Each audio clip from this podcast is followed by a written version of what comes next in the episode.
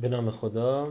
دوستان بسیار زیادی در رابطه با شرایط استفاده از اجازه موقت یا آر وی پی که مخفف کلمات разрешение времени проживания هست سوال داشتن. سعی میکنم تمام موارد رو در این ویدیو توضیح بدم. ابتدا لازم به ذکره که این سهمیه فقط به دانشجویانی که در حال تحصیل در روسیه میگیره.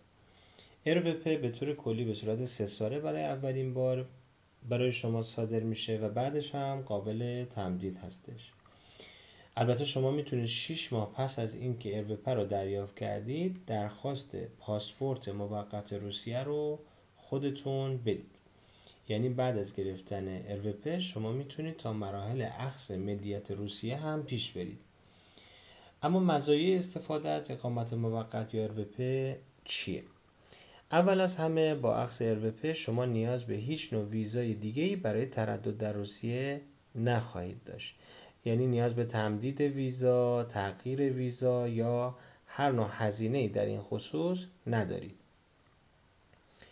دوم اینکه با اخذ آر وی پی شما قادر خواهید بود یک آدرس دائم به خودتون اختصاص بدید و از دردسرهای رجیستر و اشترافهای مربوط به رجیستر خلاص بشید.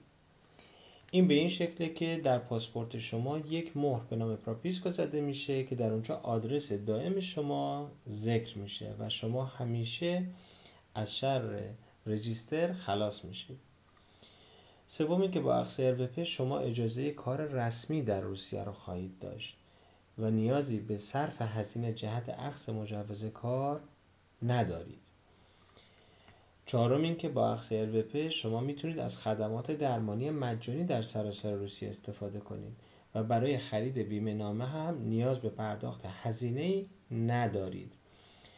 یه شماره بیمه به شما تعلق میگیره که این شماره بیمه سراسری هست و بر اساس اون یک بیمه نامه به شما تعلق میگیره و صادر خواهد شد.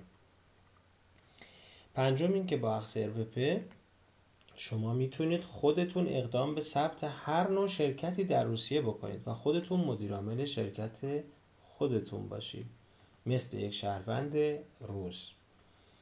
ششم این که با اخذ آر وی پی شما اجازه خرید ملک، ماشین یا هر چیز دیگه‌ای رو در خاک فدراسیون روسیه خواهید داشت. مجموعه سیمسیم براتون آرزوی موفقیت در تحصیل و گذراندن اوقات خوبی را در فدراسیون روسیه داره. موفق و پیروز باشید.